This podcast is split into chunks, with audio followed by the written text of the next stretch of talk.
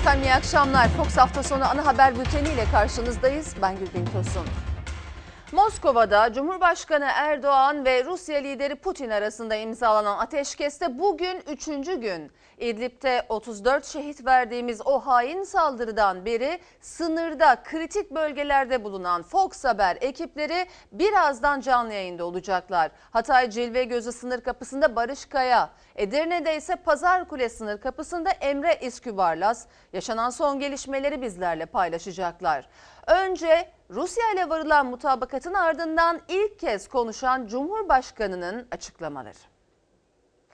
Cumhurbaşkanı Erdoğan ateşkesi anlattı bugün. Türk askerinin işgal amacıyla değil, sivillerin zulüm görmemesi için İdlib bölgesinde bulunduğunu vurgulayan Cumhurbaşkanı, Esad rejimini sert bir dille uyardı. Sözler tutulmazsa Bahar Kalkanı harekatını yeniden başlatır, bölgeyi kendi yöntemlerimizle temizleriz dedi.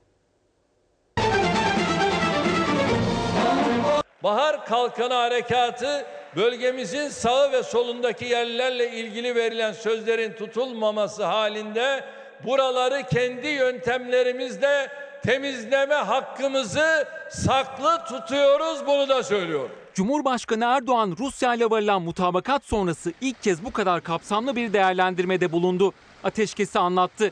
Kalıcı olmasını istiyoruz dedi ama Suriye rejimini de net bir dille uyardı.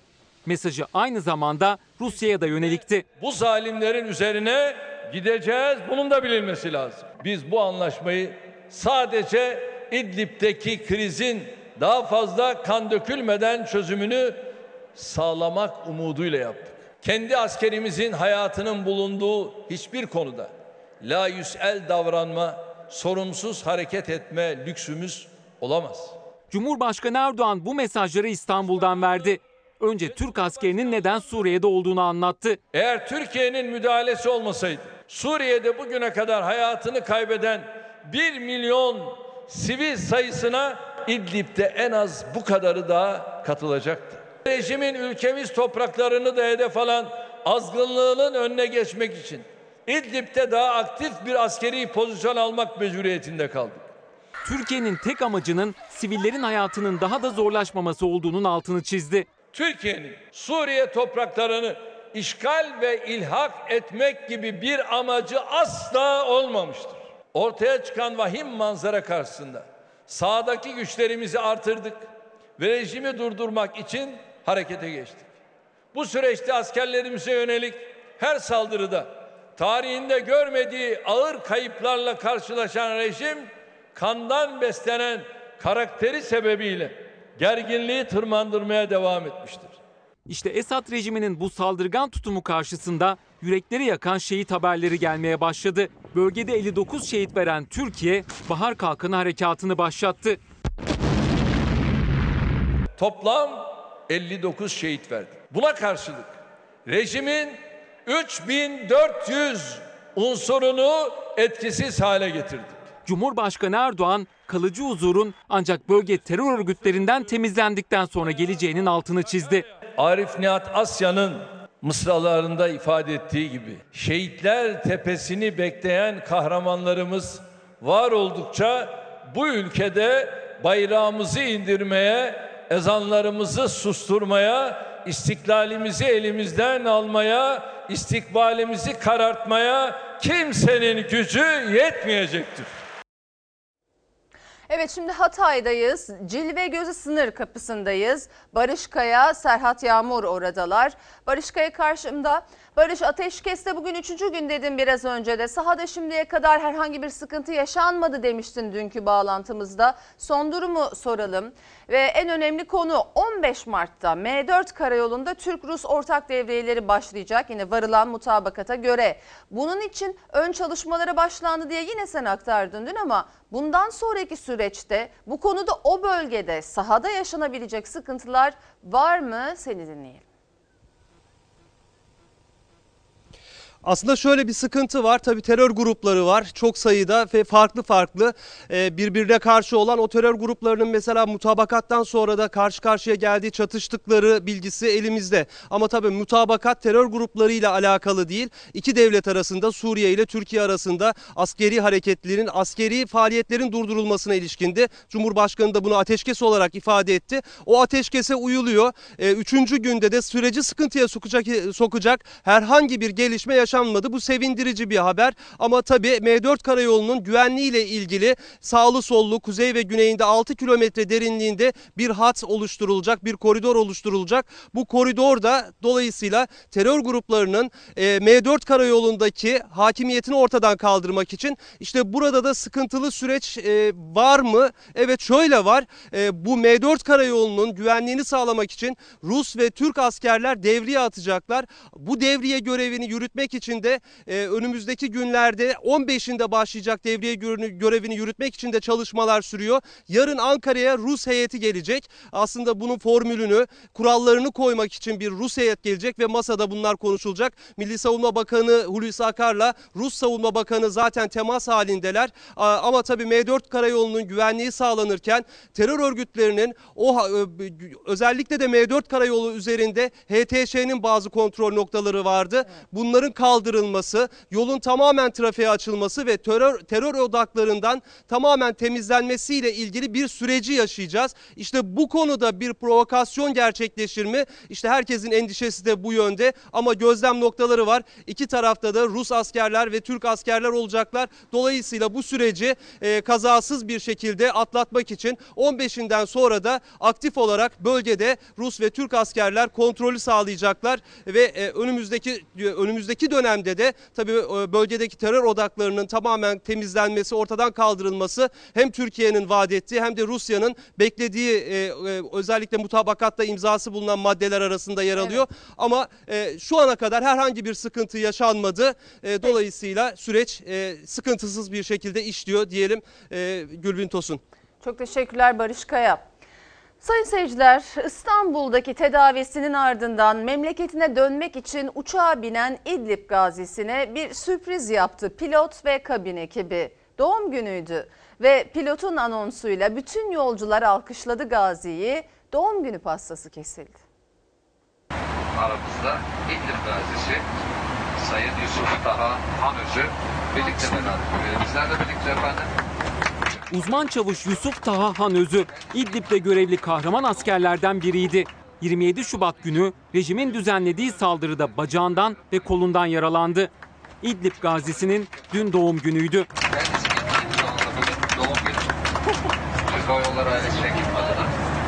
Bizlerle olduğu. Hanözü tedavisi İstanbul'da tamamlandıktan sonra taburcu oldu. Memleketi Erzincan'a baba evine gidiyordu. Kahraman Gazi'ye uçakta sürpriz bir doğum günü kutlaması yapıldı. Önce kaptan pilotun anonsu duyuldu. Ardından kabin ekibi doğum günü pastasıyla İdlib Gazisi'nin yanına gitti. Aramızda İdlib gazisi Sayın Yusuf Taha Hanözü birlikte beraber. Bizler de birlikte efendim. Yola yolculuk yapıyor. Kendisi gittiğimiz zaman da bugün doğum günü. Türk Hava Yolları ailesi ekip adına.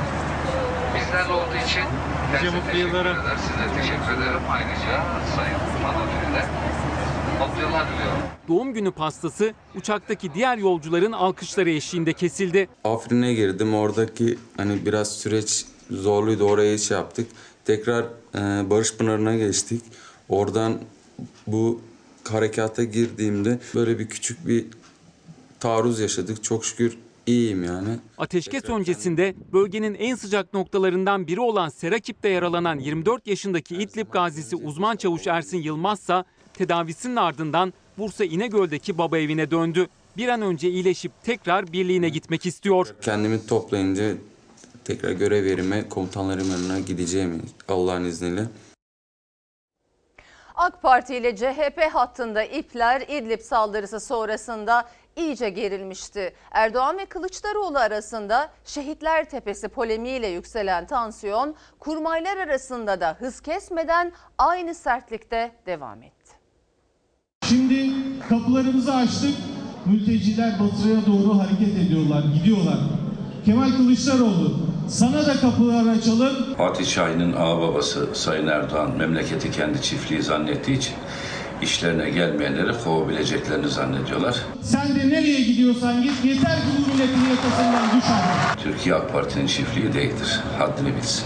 AK Parti cephesinde CHP lideri Kemal Kılıçdaroğlu hedef tahtasında eleştiriler ağır. CHP'den gelen karşı tepkinin tonlaması da bir o kadar. Göçmenleri ateş hattının altına atarak bunu bir marifet sayanların bizleri de onlarla birlikte Türkiye'den yollama gayretleri ukalalıktır, edepsizliktir. Bu toplum son yıllarda Kemal Kılıçdaroğlu kadar mankutlaşmış bir siyasetçi, Cumhuriyet Halk Partisi üst yönetimi kadar mankutlaşmış siyasi bir güruh görmedi. Ne demek mankurt?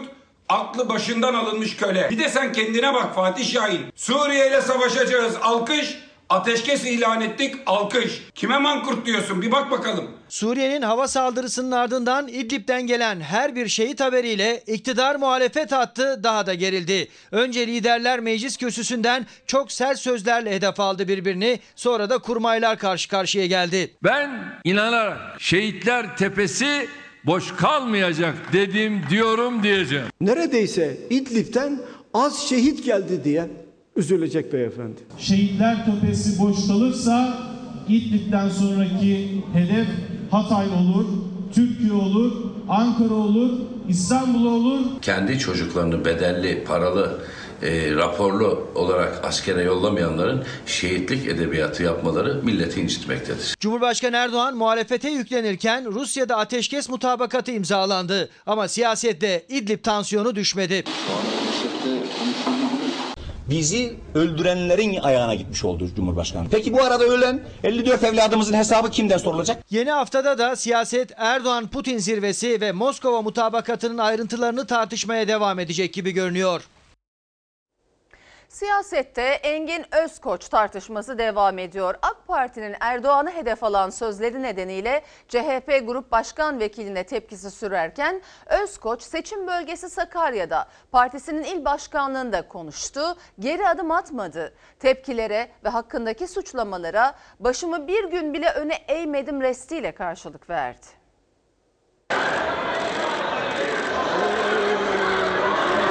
Bir gün başımı önüme eğmedim. Bugüne kadar asla doğruluktan ayrılmadım. Cumhuriyet Halk Partisi'nin müptezel, ağzı bozuk, dili zehirli bir grup başkan vekili var. AK Parti cephesinden CHP Grup Başkan Vekili Engin Özkoç'a tepkiler devam ederken Özkoç meclisi karıştıran tekmelerin yumrukların havada uçuştuğu kavganın ardından ilk kez kameraların karşısındaydı. Seçim bölgesi Sakarya'da. Biz bu korku imparatorluğunu yıkacağız. Bu korku imparatorluğu bu ülkeden gidecek. Özkoç, Cumhurbaşkanı Erdoğan'ın grup toplantısında Kılıçdaroğlu'na yönelttiği sert ifadelere basın toplantısıyla cevap vermiş ancak kullandığı ağır ifadeler Meclis Genel Kurulu'nu karıştırmıştı. AK Partili ve CHP'li vekillerin tekme tokat kavgasından işte bu görüntüler yansımıştı.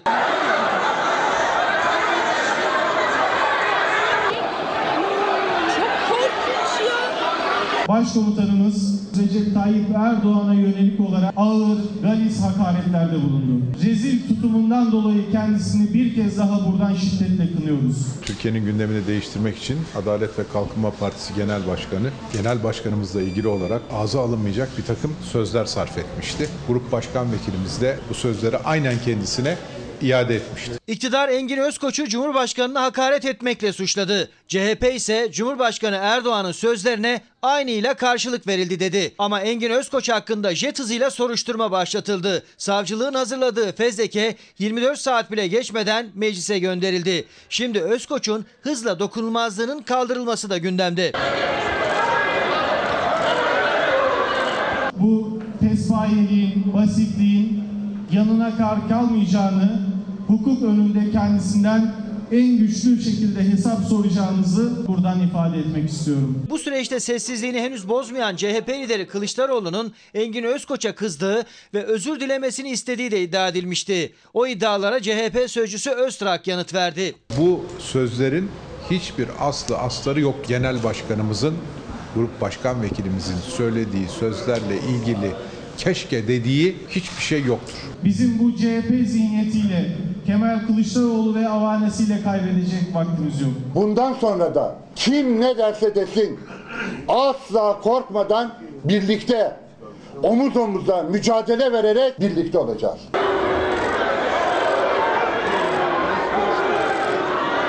CHP Engin Özkoç'un sözlerinin arkasında. AK Parti ise tepkili. Gözler mecliste. Sayın seyirciler Avrupa hayaliyle günlerdir sınırda bekleyişini sürdürüyor sığınmacılar. Yunanistan güvenlik güçlerinin zulmüyle baş etmeye çalışıyorlar ama o zulüm ne denizde ne de karada son buluyor. Sığınmacılar otomatik silahlarla hedef alınıyor.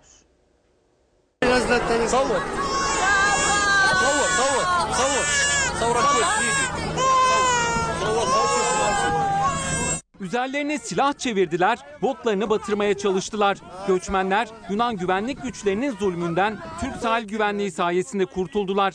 Umut yolculukları hem denizde hem karada gerçek mermilerle önlenmeye çalışılıyor.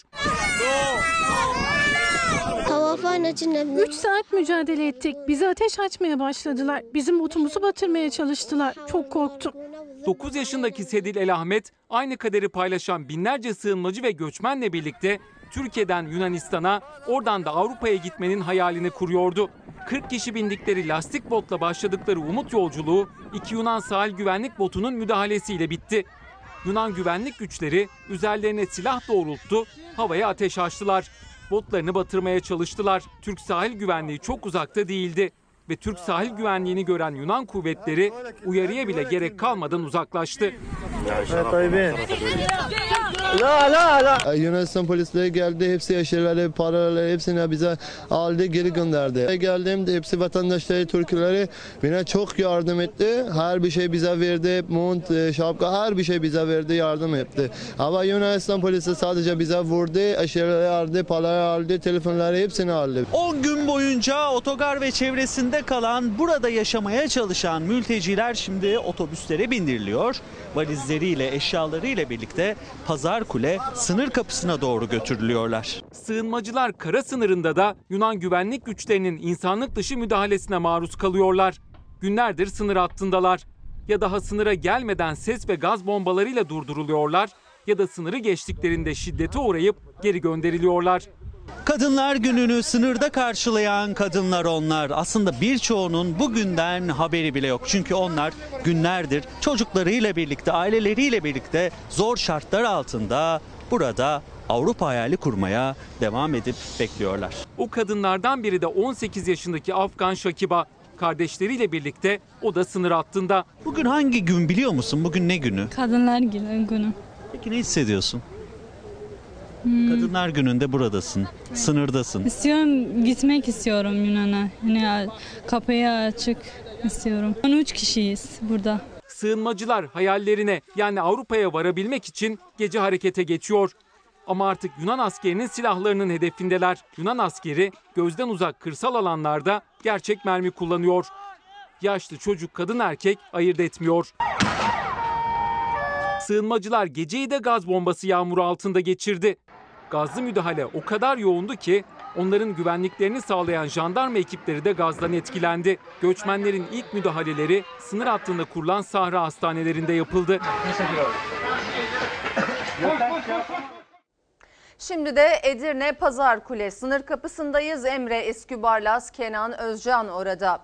Emre, mültecilerin zorlu bekleyişleri sürüyor ara bölgede. Gece yaşananları Yunan güvenlik güçlerinin insanlık dışı muamelelerini aktardık şimdi haberimizde. Peki gün boyu neler yaşandı? Sen nelere şahit olduğunu dinleyelim.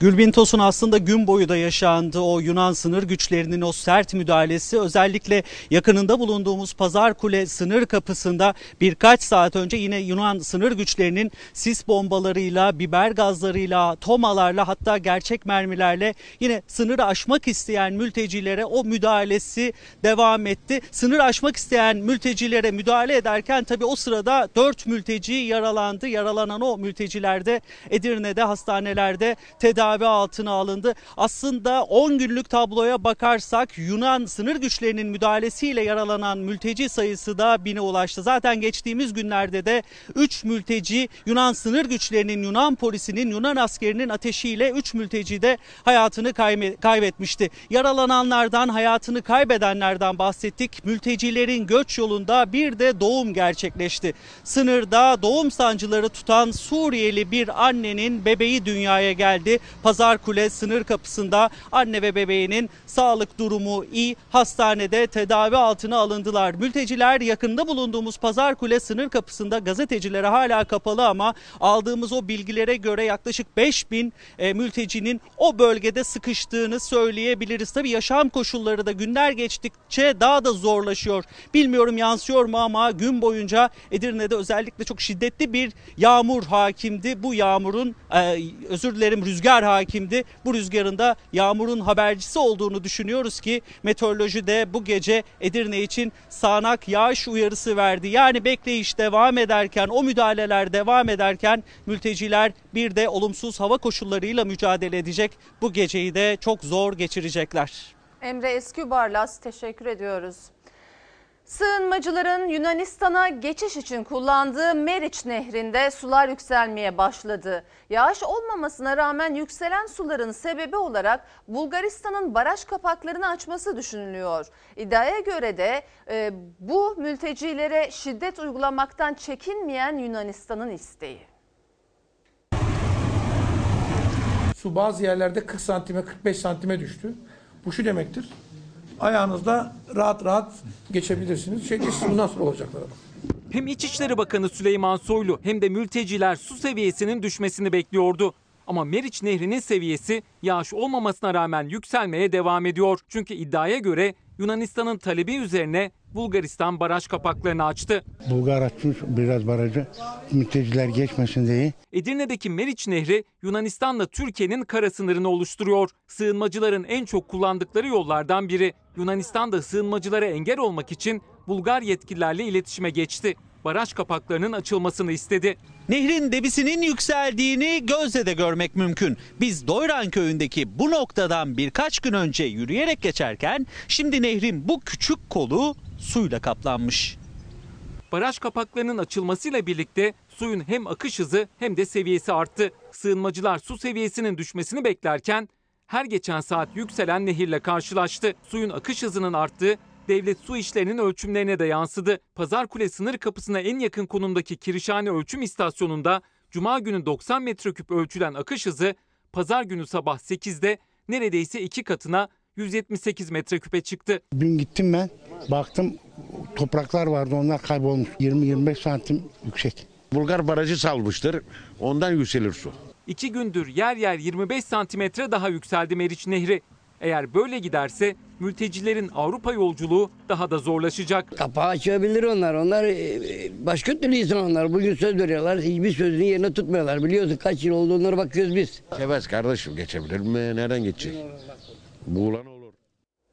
Cumhurbaşkanı Erdoğan kapılarını mültecilere kapatan ve sınırı aşmaya kalkanlara kurşun sıkacak kadar gözü dönen Yunanistan'a sen de kapılarını aç bu yükten kurtul çağrısı yaptı.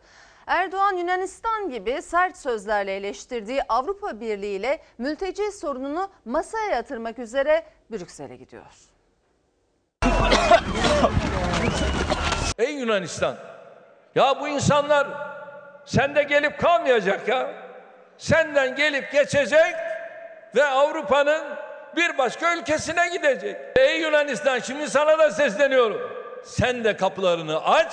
Ha bu yükten kurtul. 27 Şubat'ta 34 askerin şehit düştüğü İdlib saldırısının hemen ardından Türkiye sınır kapılarını açınca mülteciler sınıra akın etti. Mültecilere yönelik orantısız güç kullanan Yunanistan'a Cumhurbaşkanı Erdoğan'dan tepki sen de kapılarını aç bu yükten kurtul çağrısıyla geldi. Avrupa'ya da sert çıktı Erdoğan. Yunanistan sığınmacıları döverek, öldürerek, denizde botlarını delip boğmaya çalışarak durdurma yoluna gidiyor. Bu insanlık dışı eylemlere karşı kimse sesini çıkarmıyor. Hatta tam tersine Yunanistan'ı destekliyorlar. Mehmet Akif'in şu mısralarını hatırlatıyor. Medeniyet dediğin tek dişi kalmış canavar. Erdoğan özellikle kadın ve çocuk mültecilerin yaşadığı mağduriyete dikkat çekti konuşmasında. Mülteci çocukların sınır boylarında yaşadığı dramı torununa da izlettiğini anlatarak. Düşe kalka o 3 yaşındaki yavrunun nasıl sınıra doğru yürüdüğünü herhalde izlemişsinizdir. Ben torunuma da onu gösterdim. Bak dedim yavrum, bak senin gibi. Düşüyor, kalkıyor. Niye biliyor musun dedim. O kötü amcalardan kurtulmak için. O çırılçıplak soyulmuş göçmenlerin fotoğrafı Yunanistan'ın işlediği insanlık suçudur. Ancak Türkiye bunu teşvik etmekte ve bunun devamını sağlamaya yönelik bir takım sorumsuz açıklamalar yapmamalıdır. Muhalefet mülteci politikalarını eleştirdiği iktidarla Yunanistan'ın mültecilere uyguladığı sert muamele ve Avrupa'nın sergilediği tutuma karşı ortak tepkide buluştu. Göçmen ve sığınmacılara bu denli acımasız şiddet uygulaması, silah kullanması kabul edilemez. İnsanlık suçudur. Avrupa şunu bilmelidir. Bu yük ya bölüşülecek ya bölüşülecek. 40 milyar doların üzerinde biz destek sağladık. Ama Avrupa Birliği'nden gelen maalesef 3 milyar avro. 40 milyar dolar lira, 3 milyar avro lira. Türkiye'den deniz yoluyla sınırları aşmaya çalışan mülteciler için Sahil Güvenlik Komutanlığı'na talimatı dikkat çekti. Sayın Cumhurbaşkanımız Recep Tayyip Erdoğan'ın talimatı ve Sayın İçişleri Bakanımız Süleyman Soylu'nun takibiyle kaçak göçmenlerin deniz geçişlerinin tehlikeli olması nedeniyle Ege Denizi'nden geçişlerine izin verilmiyor. Cumhurbaşkanı Erdoğan Avrupa Birliği ile hem mülteciler hem de vize serbestisi konularını ele almak üzere Brüksel'e gidiyor.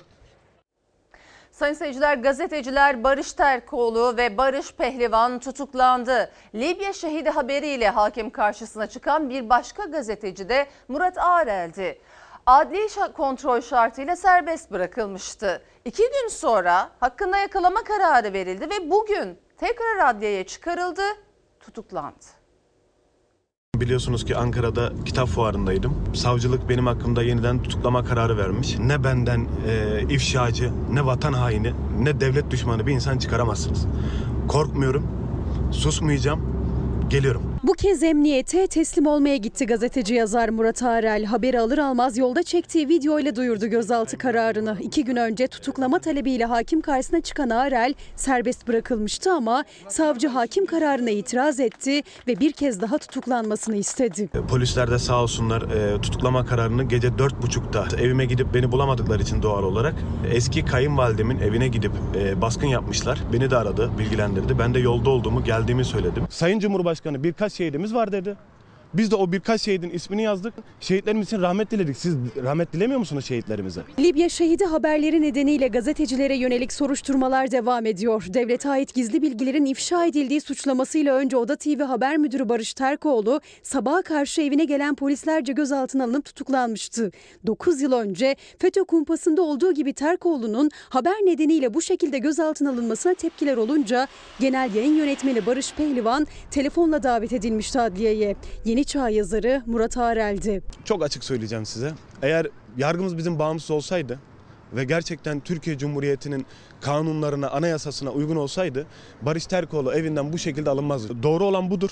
Ee, çağırdıkları zaman nerede olursa olsun biz gelir ifademizi veririz. Cuma günü saat 15.30'da savcıya ifade vermeye başlayan Arel suçlamaları reddetmişti. Bu yapıların bütün ağlarını e, deşifre ettim. Bir operasyon yapılacağını biliyordum.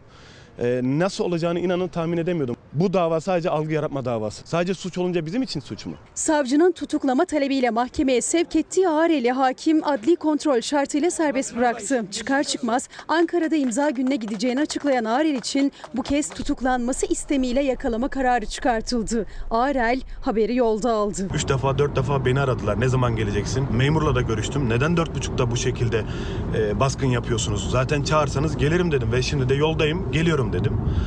E, şu anda da Vatan Caddesi'ne gidiyorum. Yani teslim olmaya. E, muhtemelen de tutuklayacaklar beni. Çünkü artık her şeyi bekliyorum. İki gün içinde iki kez hakim karşısına çıkan gazeteci Arel tutuklandı. Biz sadece gazetecilik yaptık. Gazetecilik asla suç değildir. Koronavirüsü hızla dünyaya yayılmaya devam ediyor. 233 kişinin hayatını kaybettiği İtalya'da Venedik ve Milano dahil 14 şehir karantinaya alındı. Amerika'da New York şehrinde acil durum ilan edildi. Koronavirüsü İran, Irak, Gürcistan ve Yunanistan'ın ardından bir diğer komşumuz Bulgaristan'da da görüldü. İtalya koronavirüsü için 14 şehirde karantina kararı aldı. Salgın Türkiye sınırındaki Bulgaristan'a da sıçradı. Çin'de 3000 kişinin ölümüne yol açan koronavirüsü hız kesmiyor. İtalya'da can kaybı 233'e yükseldi. Vaka sayısının 5000 aşmasının ardından hükümet önlemleri arttırdı. Milano ve Venedik dahil 16 milyon kişinin yaşadığı 14 şehri karantina altına aldı. Salgının yayılmasını önlemek için karantinadaki şehirlere giriş çıkışlar yasaklandı. Okullar 3 Nisan'a kadar tatil edildi. Demokratik Parti'nin lideri Nicola Zingaretti de koronavirüsüne yakalandığını açıkladı. Koronavirüsü İran, Irak, Gürcistan ve Yunanistan'ın ardından bir diğer sınır komşumuz Bulgaristan'a da sıçradı. Şimdiye kadar 4 vaka tespit edildi. Virüsün ortaya çıkmasının ardından Başbakan Boyko Borisov kabineyi olağanüstü topladı. Doğu komşumuz İran'daysa durum kötüleşiyor. Ülkede bir günde 49 kişinin hayatını kaybetmesiyle can kaybı 194'e yükseldi. İran Hava Yolları tüm Avrupa uçuşlarını durdurdu.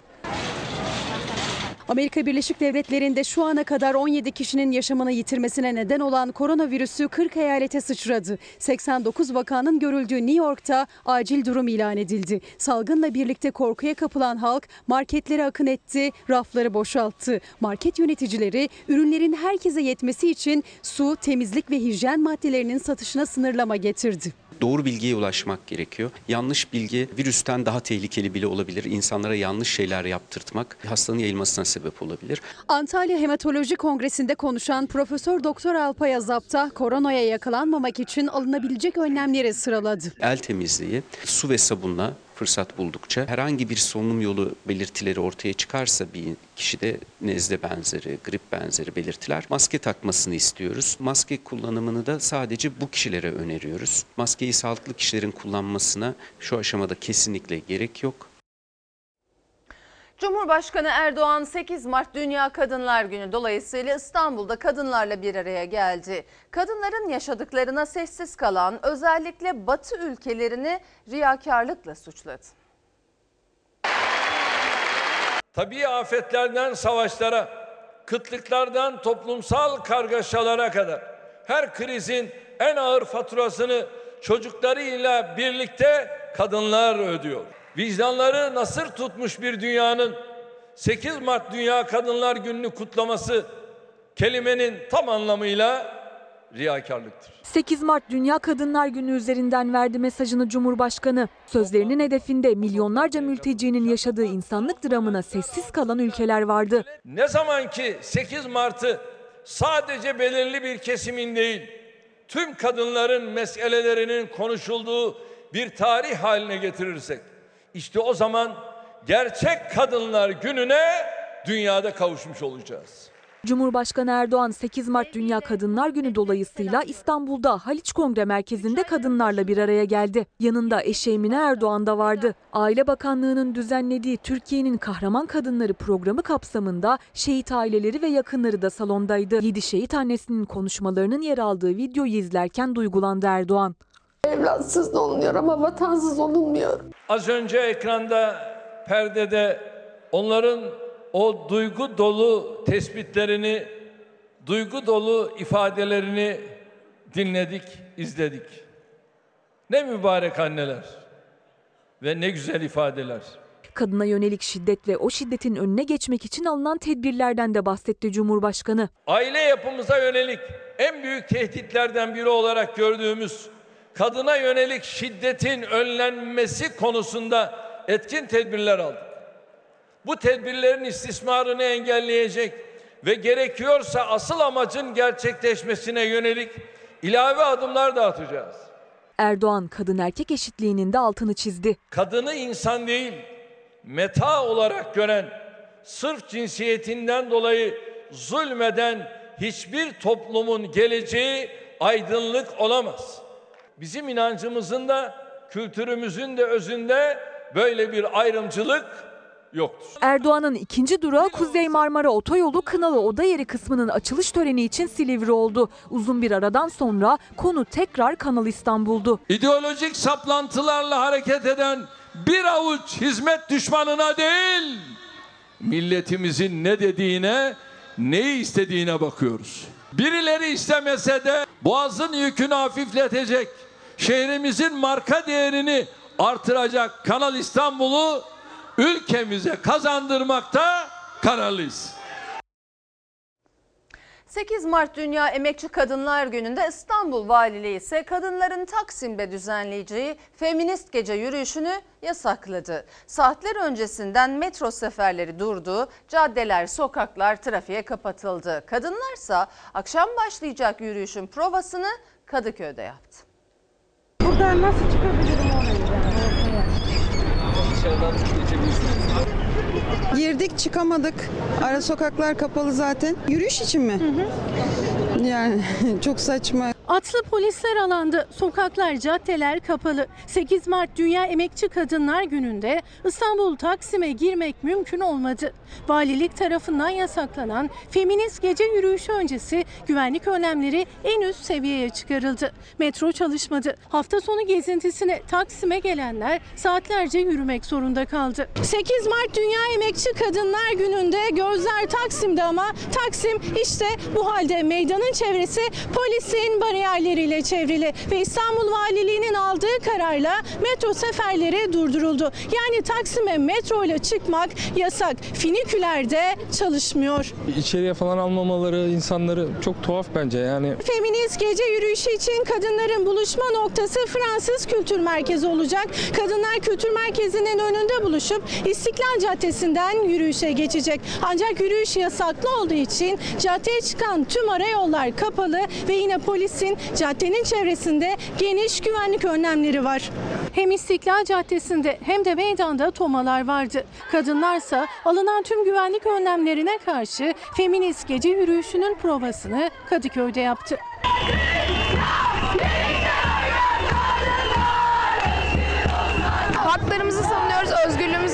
Başka hiçbir şey yapmıyoruz. Çok iyiyiz. Yaşasın 8 Mart. Ya Kadınlar Günü. Kadınların direngeçli olduğu sürece bence kapalılık işe yaramayacak. Bence başaracağız ve gireceğiz. Kadınlar yürüyecek, önünde duramayacaklar. Kadınlar el ele kol kola Kadıköy İskele Meydanı'nda 8 Mart Dünya Emekçi Kadınlar Günü'nü işte böyle kutluyorlar. İstanbul Sözleşmesi'nin tekrar gözden ge- geçirilmesi konusunu biliyorum. Kadınların güvence altında olmasını istiyoruz. İstanbul'un birçok farklı ilçesinden gelen kadınlar Kadıköy'de buluştu. Kadınlar taleplerini tek tek sıraladı. Özgürlük ve eşitlik istediler. Artık ölümler olmasın, eşitlik olsun. Eşitlik diyorlar ama hala şiddet görüyoruz, hala ölüm görüyoruz. Kaç tane kardeşimiz öldü. Aslında sizin 8 Mart'ınızı kutlamak lazım. Teşekkür ederim. Her gün bir yerdesiniz. Her gün bir haberin peşinden koşuyorsunuz. Bugün bizim günümüz. Tabii kat- kadınlar katledilmesin öncelikle. Kadın cinayetleri son bulsun diyen erkekler de o buluşmada kadınların yanındaydı. Biz de buradayız. Artık ben bir erkek olarak ben de ka- ka- kadın cinayetlerinin artık son durmasını istiyorum. Banka kredileri ve kredi kartı borçları 2 ayda 26,3 milyar lira daha arttı. Geçinmek için tüketici borçlanma yoluna giderken bir yandan da en zenginlerin serveti daha da büyüdü. Borç var mı? O 50 milyar. Esnafız kredisiz olmuyor, kredisiz yaşanmıyor. Borçsuz olmuyor mu? E, şu anda olmuyor. Herkes herhalde borçlu. Borçsuz olmadığı, olmadığı gibi de arttı. CHP İstanbul Milletvekili Erdoğan Toprak 27 Aralık 2019 21 Şubat 2020 döneminde yani sadece 2 ayda tüketici kredisi ve kredi kartı borçlarının 26.3 milyar lira daha arttığını açıkladı. Tüketicinin borcu 616.7 milyar liraya dayandı. İşsizlikten olabilir. Neden? İşsizlik olduğu zaman insanlar kredi kartına yükleniyor, parası yok. E, hayat hayat pahalılığı, ekonomi değişken ama ücretler değişmiyor.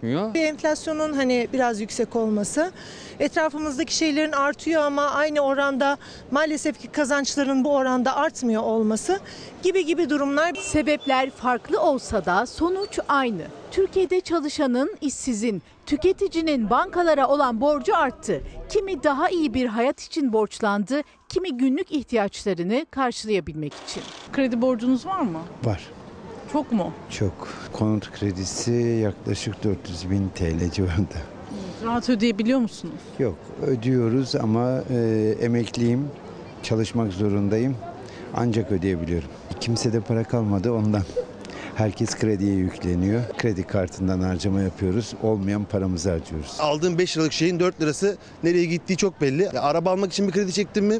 İki araba, iki araba devleti, bir araba bankayı, bir araba kendin almış oluyorsun yani. Bankaların verdiği krediler 2 trilyon 730 milyar liraya yükseldi. Zamanında ödenmediği için takibe alınan kredi ve kredi kartı borçları ise 491 milyon lira artarak 152.2 milyar lira oldu. Ödeyebilen borcu borçla kapattı. Herkesin olduğu gibi bizim de var. Çok mu peki? E çok, Rahat ödeyebiliyor musunuz peki? çok zor. Anca oradan çekip oraya yatırıyoruz, oradan çekip böyle dönmeye çalışıyoruz yani. Kredi ve kredi kartı borçları artarken milyarderlerin de servetinde artış gözlendi. Son bir yılda milyarderlerin toplam serveti 100 milyar doları aştı. O zaman biz zenginleri doyuramıyoruz demektir. Zenginleri doyurabilsek o zaman hiçbir problem kalmaz. Ünlü ekonomi dergisi Türkiye'nin en zengin 100 ismini açıkladı. Dergiye göre Türkiye'nin en zengin 100 isminin toplam serveti 5 milyar 225 milyon dolar daha artarak 100 milyar 400 milyon dolar oldu. Geçen yıla göre milyarder sayısı 3 kişi daha arttı. Ama çoğunluk değil. E, bakın halkta kimsede para yok. Çalışan emekçi insanlarda yok maalesef. Milli Emlak Genel Müdürlüğü geçen yıl hazineye ait tarım arazilerinin satışına başladı. Çiftçilerin yıllarca devlete kira vererek kullandığı 2B yani orman vasfını yitirmiş araziler için raiç bedeller belirlendi. Ancak bazı bölgelerde o bedeller çiftçinin boyunu aşıyor. Kırklareli Cevizköy'de 1 milyon liraya yakın satış bedeli çıkarılan çiftçiler var. Köylüler haliyle bu parayı biz nasıl ödeyelim diyor. Kaç dönüm arazi? 80 dönüm arazim var. 17.500'den tutan bedel bu. Bunu ben Neredeyse nasıl 1 ödeyeyim? trilyona yakın. Neredeyse o kadar. İki bir arazilerinin fiyat farkları bizim umduğumuz gibi çıkmadı. Başka yerlerde 800 bin 1200 lira olan raiç bedeller burada e, 17.500 lira 12 bin lira 16 bin lira bu civarda köylü bu paraya bunları alamıyor. Kırklareli Pınarhisar'a bağlı kendi halinde bir köy, Cevizköy. Yaklaşık 20 yıldır devlete kira verip 2B arazilerini işliyorlardı. Ama bu sene devlet arazileri satacağım dedi. Raiç bedeller belirlendi ama o bedeller köylülere çok yüksek geldi. Şimdi hayvan satacağım, bir şey yapacağım. İlk taksileri vereceğiz. 41 bin lira yatırdım ben. 41 Var mıydı 41 bin Nereden liranız? yatırdım? Sağ soldan buldum. İkinci taksitte düşünüyorum 6 ayda bir. 6 yıllığına 12 taksit. Ben 6 ayda bir nerede taksit bulacağım 30 bin lira 40 bin lira. Evimi sattım, arabamı sattım, almaya uğraşıyorum. Çiftçi Mustafa Çabuk, ektiği tarlanın sahibi olabilmesi için devlete 1 milyon liraya yakın para ödemek zorunda. Arazi tarla vasfında Çabuk'un da cebinde peşin para olsaydı yarısını ödeme imkanı sunuluyordu. O da olmadı. 20 yıldır ektiği arazinin sahibi olabilmek için şimdi varını yoğunu satıyor. Köylülerin iddiasına göre arazilere bu denli yüksek fiyat biçilmesinin nedeni o bölgede bir organize sanayi sitesinin kurulacak olması. Vay efendim neymiş? İşte burada sanayi arazisiymiş. Ya sanayi arazisi nereden gelmiş burayı? Ne zaman sanayi olmuş burası? Bize burası dağıldığı zaman da toprak reformu bize tarım için verdi burasını. 400, 500, 550, 600 lirayı geçen rakamlar var. Peki bunu vatandaş nasıl ödeyecek? Nasıl ödeyecek? Ödeyemez. Ödeyemeyince ne olacak? Ödeyemeyecek satacak. Kime satacak? Zenginlere satacak. Zenginler ne yapacak? Ama çiftlik yapacak ama fabrikaya işte arsa şeyinde artık nasıl yaparlarsa yapacaklar. Tarlasına en yüksek raiç bedel gösterilen kişilerden biri de Fatma Yılmaz. Dönüm başına 17.500 lira istendi. İndirimle beraber ödemesi gereken toplam rakam 569 bin liranın üstünde. Peki Fatma Hanım var mı bu kadar paranız? Yok şu an yok. Ne yapacaksınız? Ben Avrupa vatandaşıyım. Gideceğim Avrupa'ya, çalışacağım. Artı Bulgaristan'da da arsam var. Onu da satacağım. Bir şekilde ben bunu toparlamaya çalışacağım. Fakat sade kendim için değil, köylüm için endişeliyim ben. Bulgaristan göçmeni çifte vatandaş Fatma Yılmaz, Türkiye'deki tarım toprağına sahip çıkmak için Bulgaristan'daki arsasını satacak. Kimi de evini, traktörünü. Ama elinde avucunda olmayan yıllardır işlediği toprağından ayrılmak zorunda kalacak. Köylünün talebi ya borç için vadenin uzatılması ya da raiç bedelin düşürülmesi. Şimdi ara zaman. Efendim Fox hafta sonu ana haber bültenini burada noktalıyoruz. Fox'ta yayın Savaşçı'nın yeni bölümüyle devam edecek. İyi bir akşam geçirmenizi diliyoruz. Hoşçakalın. Dostuma her köşesi cennetin ezilir yerler için bir baş